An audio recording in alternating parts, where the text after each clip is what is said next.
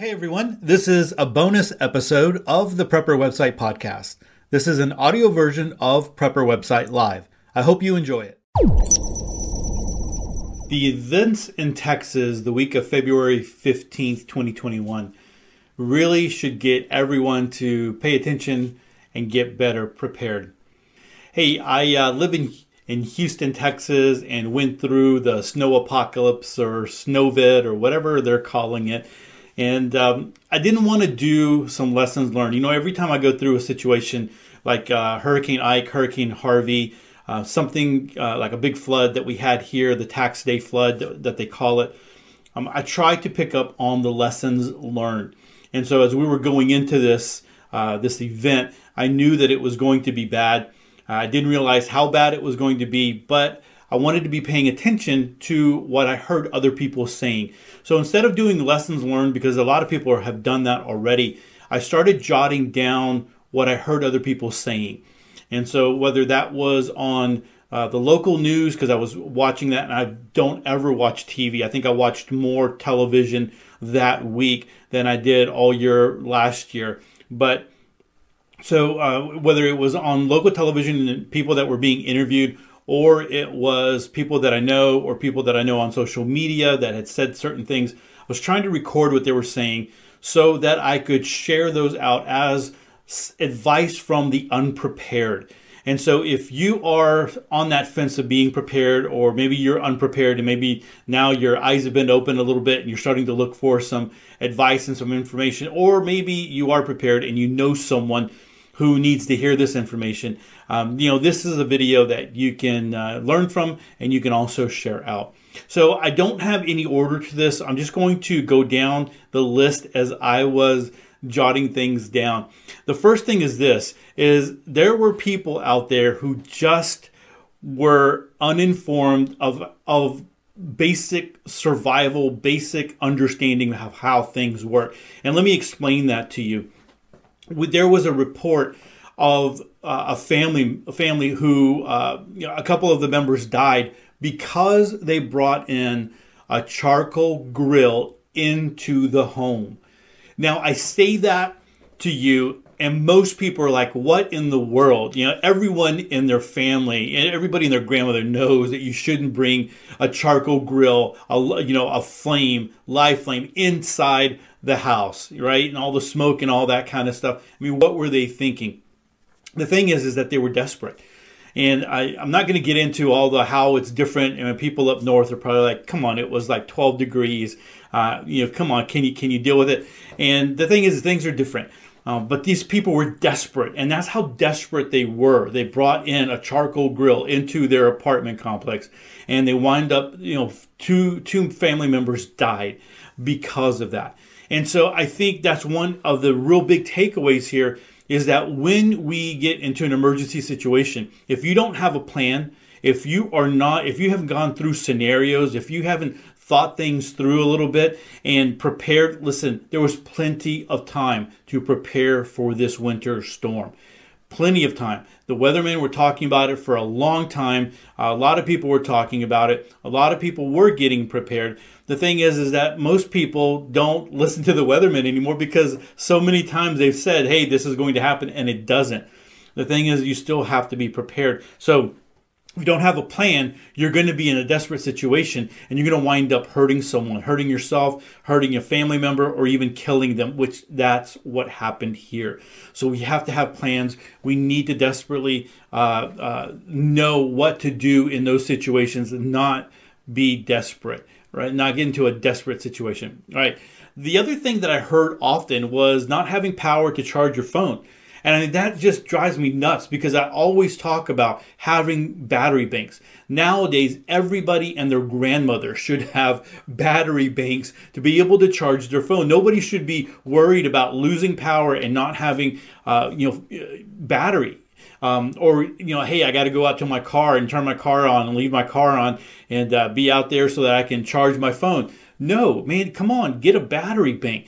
They're very cheap nowadays, and you can get, really great ones that will charge your phone 3 and 4 times before you need to charge that one up. So your phone is a very important aspect to, it's not only just, you know, you call people and on social media, but you're getting information, and especially when you're in an emergency situation. So get battery banks. You know, that's probably going to be one of the things that I do for Christmas is I'm going to just get a bunch of battery banks and I'm going to hand those out to people that I know. You can get them for fairly cheap and hand those out as a gift. All right. One of the other things is just people having problems staying warm. Now, there was generators. People had generators. I mean, when the power went off around us, you could hear the generators kick on. So people had generators. But here's the thing. It was like an issue all across the state of Texas with power going out. So whatever your fuel that you have, if that runs out, you've got a 5-gallon, you know, gas tank, and you pour it in there, and it, you know, overnight you're using that to run a little heater or whatever, and it runs out. What are you going to do after that? When we had Hurricane Harvey and people were using generators, or Hurricane Ike, or, you know, the Tax Day floods or whatever, people could go, you know, travel down a little ways to find some gas. That wasn't the case this time around. People were calling around like, hey, do you know if there's a gas station open? I saw people on social media posting, is there a gas station open anywhere around? And when it would open up, everyone would flock to it and just, you know, completely fill up. And then there wouldn't be anything there. So staying warm's got to be more than just generators and just having that. You've got to think about how to stay warm. And then we can go to the opposite side of that, how to stay cool as well. What are some ways that you can stay warm? What are some ways that you can stay cool when you're in that kind of a situation, extreme weather? And, you know, one of the things, we have some really big, thick blankets, and I have used one of those. I've taken it up to the country before, and I have used one of those in freezing temperatures, and it kept me warm when I when I doubled it up because it was a really big one. So definitely you need some ways to stay warm. Warm clothes, cool clothes, but also ways that, like, for instance, one of the things that we did, well, because we had some power and we were able to, we had water and for family members if they wanted to come over.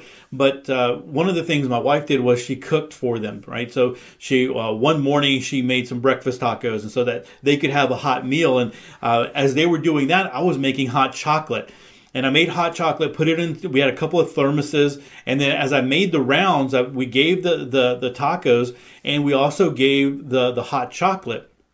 And, you know, one of the family members who's just like straight up coffee, you know, straight up black coffee, doesn't drink, you know, it doesn't put anything inside the coffee or whatever. Later on, they were like, hey, that was really, I hadn't had hot chocolate in such a long time, and it was really good. So you've got to have ways to, you know, heat up some water, heat up your food, and be able to have some hot meals, because that will warm you on the inside.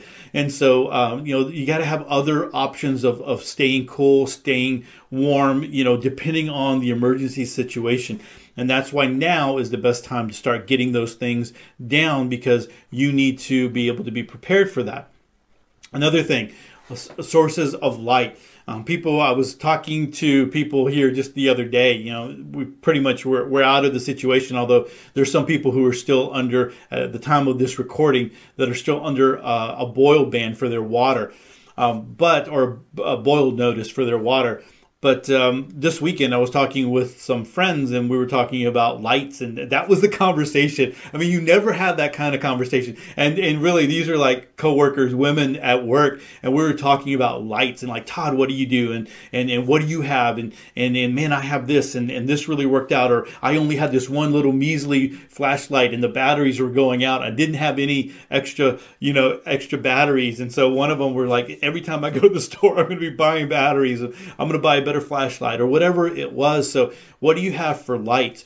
You know, one of the things that I always talk about are the Dollar Tree candles. And I was going to have one here for the video, and I forgot to get it. But if you think about the religious candles that you can buy, they're really tall, thin candles, and they usually have a picture of one of the saints on there. Okay, so it's something very similar to that, but these are clear and they're white. And here's the big deal: they are unscented. You don't want to be putting a lot of different smells in your house when you are needing light. But anyway, these things burn forever. And I did a little bit of an experiment a while back where I lit one in the morning. It was like 8 o'clock in the morning. I still remember. I lit it, and that sucker went all day long. I was like measuring it. I was like, come on, is it going to burn down? And it burned down like half an inch almost. I turned it off at 10:30 at night finally when I went to bed.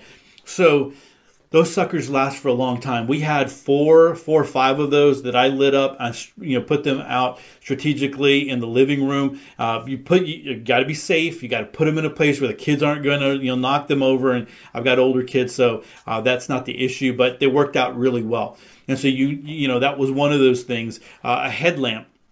It's one of those things that I was wearing all the time. And in fact, I was wearing it even when, after I turned it off, I just kept wearing it because it seemed to always work. I could go up and turn the sucker on, and it really worked out. When I needed to go turn off my water, because I did have a busted pipe outside in the front. And so when I needed that, I was completely hands-free. I didn't have to worry about holding a flashlight and trying to deal with it or having someone hold it while I was, working on the pipe and turning off the water and all that kind of stuff. So a headlamp that you can put on, strap on, turn on, it has a bunch of different modes and all that kind of stuff. They are relatively cheap. You can buy some that are just battery operated, and you can buy some that are rechargeable with a USB, which is very helpful. So those, having flashlights, light is not an issue in my home because I have so many flashlights. That's not an issue, but it's an issue for other people. So, those people that only have one little flashlight and they don't think about the power going out. So you need to have sources of light. You need to have ways to cook your food. Again, I've already talked a little bit about this, but what are the alternative ways? So I'm kind of lucky. I have a gas grill or a gas stove. A lot of people have the electric stoves, and when the power goes out, you're kind of stuck.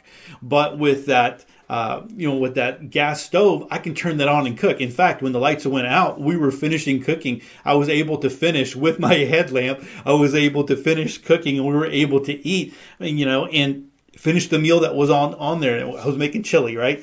And so we could have that hot meal during that time. So, not only that, but when you have that cooking ability, especially with the gas stove, you're putting heat into your house. And so when it's cold, that's another great option. But if your stove does not work, if you have an electric stove, what are your other options? So one of the other things that I have is a propane grill. And my propane grill has a side burner that it's just, I can use that like a gas stove. And so I can cook off of that if I needed to. The other thing I have is a little camping stove. So I actually took my camping stove to my son because they were in an apartment and they didn't have any way to cook food and hot food. And although we were taking them some food, they wanted to have that option. And so that is one of those things, an extra thing to have. If I needed another option, I have, little camping stoves that I could heat up water and I can cook and have that available to me, with just using some twigs and pine cones and things that I can find. I can throw that into that and start up a fire and use that. So what do you have for alternative ways to cook, to heat up your food, to boil water? Because not only did we need to, it was cold, but we were under a burn notice, a water notice, boil notice. And so you needed ways to boil your water. And that was one of the things that people were so upset about is like, okay, we're under a boil notice, but we don't have electricity to be able to boil the water. What are we going to do? You don't want to be in that kind of situation. If you're prepared and you have what you need and you have the skills to be able to do it, even if you started a fire out in the backyard and you just kind of made a pit somewhere and you had wood that you could burn, that would have worked out, or a fireplace to be able to use that. You need the alternative ways to cook, alternative ways to make coffee. Think about when you're freezing cold and you can have a hot cup of coffee, what that would do. So if you have a Mr. Coffee, or you have something along those lines, do you have one of those old-fashioned percolators? My old-fashioned percolator came in very handy during Hurricane Harvey. We were able to, go outside, and I was able to use my stove or my grill to heat up coffee and have coffee. So what do you have for alternative ways to cook your food, to boil water if you need to, for coffee, all those good things, all right? Another thing that I heard people talking about often was they were hating on the government. I mean, there was, politicians were pointing fingers at each other. The whole Ted Cruz thing was going on. ERCOT was blaming so-and-so, and the power plants were blaming ERCOT, and the governor was blaming, and the mayors were blaming, and everybody was blaming, and the people were blaming everybody. And so here's the thing. In an emergency situation, you might get a little bit of a relief by getting angry and blaming other people, but that's not going to solve the situation that you're in. You got to understand that when you are in an emergency situation, you are the person that is responsible there. And so you've got to be responsible for yourself. You cannot count on the government. You cannot count on your city, on your county. I mean, they're there, and if they do what they need to do and they do the job that they're supposed to be doing, great. But you don't want to be sitting around waiting for them. You don't want to be sitting around waiting for food. You don't want to be sitting around waiting for the water to come on and not to be under a boil notice. You don't want that. You are responsible for yourself. So you definitely need to realize that and put these plans in place. Here's another thing, the water pressure. And I've already talked about the water pressure. So we were under boil notices. A lot of Texas was under a boil notice, but also there was water pressure that went down. So in my mud district where I'm located, we were never under a boil notice, which is great, but we did lose water pressure because so many people were dripping their water faucets. That water pressure went down all over the place, and so that could cause damage later on down the road when the water comes back full force. You might have some issues there, but you need to have water. Although it is, we had snow outside. We had snow outside in the Houston area for days, right? And that's just, I hadn't seen that since I was a baby. There's pictures of me when I was a baby, all bundled up, where there was snow like that. We've never experienced snow like that for days here. And so, people were out there gathering snow, and they were using that. They were trying to melt it so that they could flush their toilets and they could have drinking water and different things like that. But you've got to have water. Water is so important. So what can you do there? The other thing here is people were wanting to know information.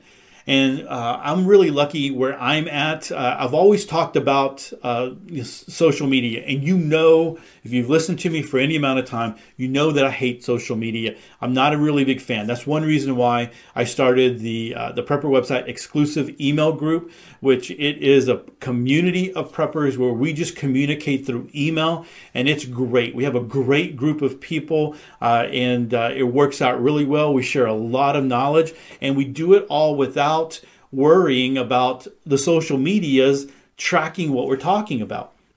So that's something that I've always talked about, but I'm not giving up my Facebook my Facebook account. I'm not deactivating it. And one of the big reasons is it doesn't go away.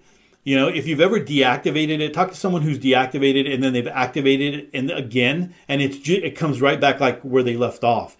So it never really truly goes away.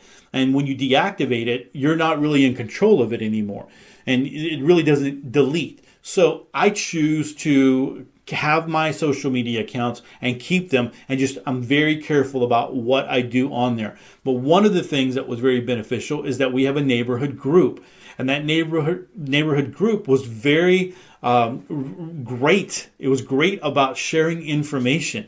And so, you could put something out there and people were sharing information, and people were sharing phone numbers and, hey, I need a plumber. And like, here's a list of 3 plumbers. I need someone for sheetrock. Here's sheetrock. Or there was someone who's like, hey, I went to the store and they, before everything happened, and they gave me, this milk, this like silk milk, right, instead of regular milk, and we don't drink this. And somebody else chimed in like, hey, we'll drink it. That's something that we drink.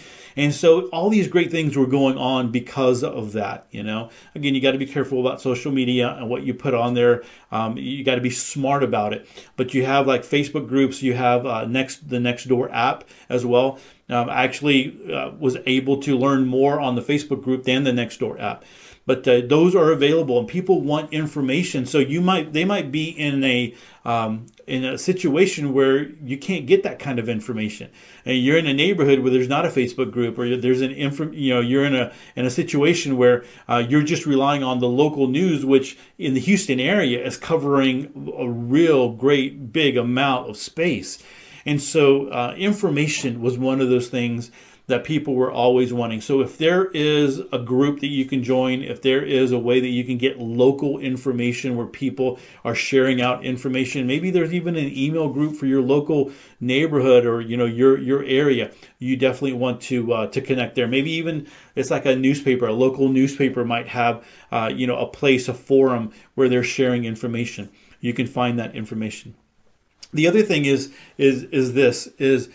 people were just tired of dealing with the situation.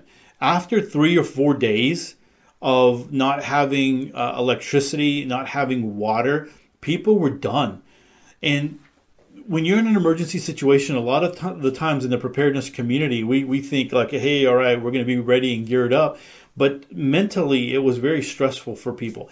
I know for me, one of the things that I was constantly doing is I was hearing about and I know a lot of people that have busted pipes, a lot of people that pictures, they're showing pictures of their ceiling, and it's, everything had come down.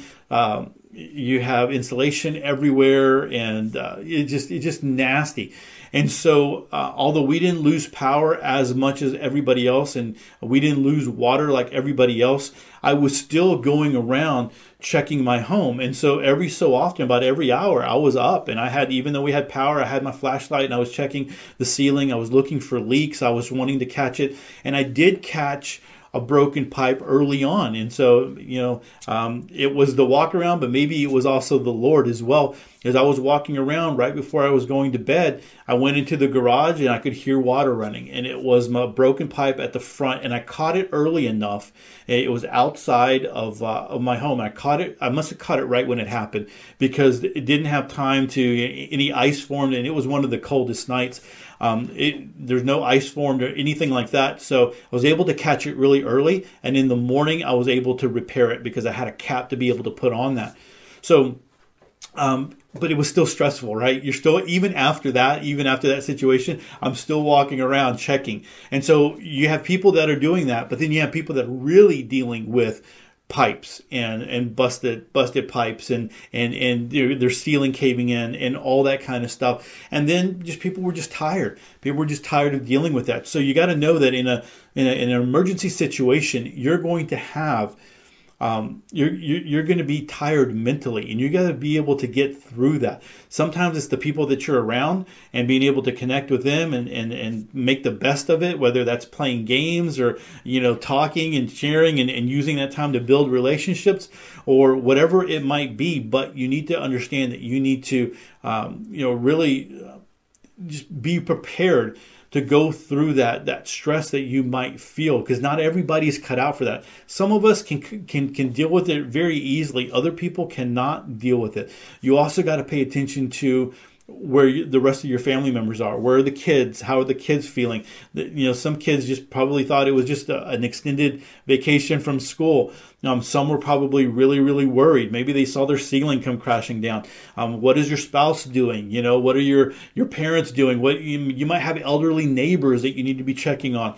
So people were just tired of dealing with it. One of the things I didn't write this down, but it really goes back up to the food thing. People were wanting, and this is how crazy it was. People were wanting food and hot food and wanted normalcy so much that they were willing to stand in line or with their cars, go through the drive-thru for 4 hours. The local news interviewed a man who was in a car waiting for a Burger King Whopper for 4 hours, and he wasn't even to the front of the line yet. And so, you get to that point where like, man, I just want a hamburger. I just want something normal. I just want to get back to some kind of normalcy, even with the whole COVID thing, right? On top of all of that, I want some kind of normalcy. And so just realize that that's going to be one of the struggles that you'll have. Here's the thing. Learn from the situation. Unfortunately, I think there's going to be a lot of people that don't learn from this. Why? Because every year we have hurricanes, and every year the same situation plays out. The hurricane is being forecasted, it's out, and then it comes into the Gulf, and it's still, people are like, everything is normal, everything is fine. Gets a little bit, gets to the middle of the Gulf, everything is fine. And then finally they say, okay, it's heading into Houston. And then that's when everybody freaks out. And so everybody goes to the store, and then there's nothing left there but cans of hominy. You know, who wants cans of hominy? And so, you know, that's one of those things, is just, you don't want to have to deal with that. Again, this situation, this storm that we had, this winter storm, I think they named it Uri, right? We had plenty of time to prepare. I went to the store. So it started snowing Sunday afternoon where I'm at. I went to the store Saturday morning, because that's my normal trip to the store. Right when it opens, I'm there. And there was more people than normal there, but there was everything I could have wanted. I mean, there was nothing there that, I think, like, they didn't have bananas out, but it was just because they didn't have them out. It was so early in the morning, and they were stocking a little bit, but they had everything I wanted. So you could, and there was no struggle. I wasn't like fighting people. There was a little bit more people there than normal, but usually there's nobody there. And so there's plenty of time to get prepared. You want to get prepared ahead of time. So you don't want to be the unprepared. You don't want to be the people that are desperate. You don't want to be one of the people that realize, man, I messed up. And then you're looking, here's the thing, you're looking at your kids, and your kids are looking back at you, and your spouse is looking back at you, and whoever else is counting on you is looking back at you for some kind of answer for, hey, what do we do here? Instead of being able to say, hey, we got this. We've got food, we got water, we have a way to stay warm. We have everything that we need. We have lights. We're good, right? We're good, and we can deal with everything. So what can you do to be prepared, and how can you learn from this lesson? Wherever you are in the country or in the world listening to this or watching this video, how can you learn from this lesson? Because it is, people died. People died in their homes. People died in their homes because they were not prepared. And we don't ever want to encounter something like that. You don't want to be like that. I don't want to be in that kind of situation. I'd rather be prepared and take a little bit of time and effort and to do what I need to do to be there. All right. So I gave you a lot of information. I gave it to you rapid fire. These were things that I heard people talking about as I went throughout the week, and I just kind of jotted some notes down, and hopefully, that gave you some ideas of what people were thinking about, and maybe even some regrets that they had going into this, or right in the middle of this emergency situation. I hope it was beneficial for you. I'd love for you to let me know if it was. Thanks so much. Well, everyone, thanks so much for checking out this bonus episode. Hey, don't forget to subscribe to the show. Make sure you click the subscribe button in your favorite podcast app. That way you never miss another episode of Sweet Prepper Goodness. And don't forget, if you're looking for more preparedness and self-reliant information, head on over to prepperwebsite.com, where we have tons of preparedness, self-reliant, alternative news, firearms, DIY, Bible prophecy, frugal living, and homesteading articles just for you. And lastly, don't forget to join the email list if you haven't. When you do, I'm going to send you a free PDF on 25 hand-picked preparedness articles that you should read. Many of these you can't find on the internet any longer. And with that, choose to live a more self-reliant life. Choose not to be so dependent on the government, grid, or the grind. Until next time, live with no regrets and stay prepped and aware. Peace.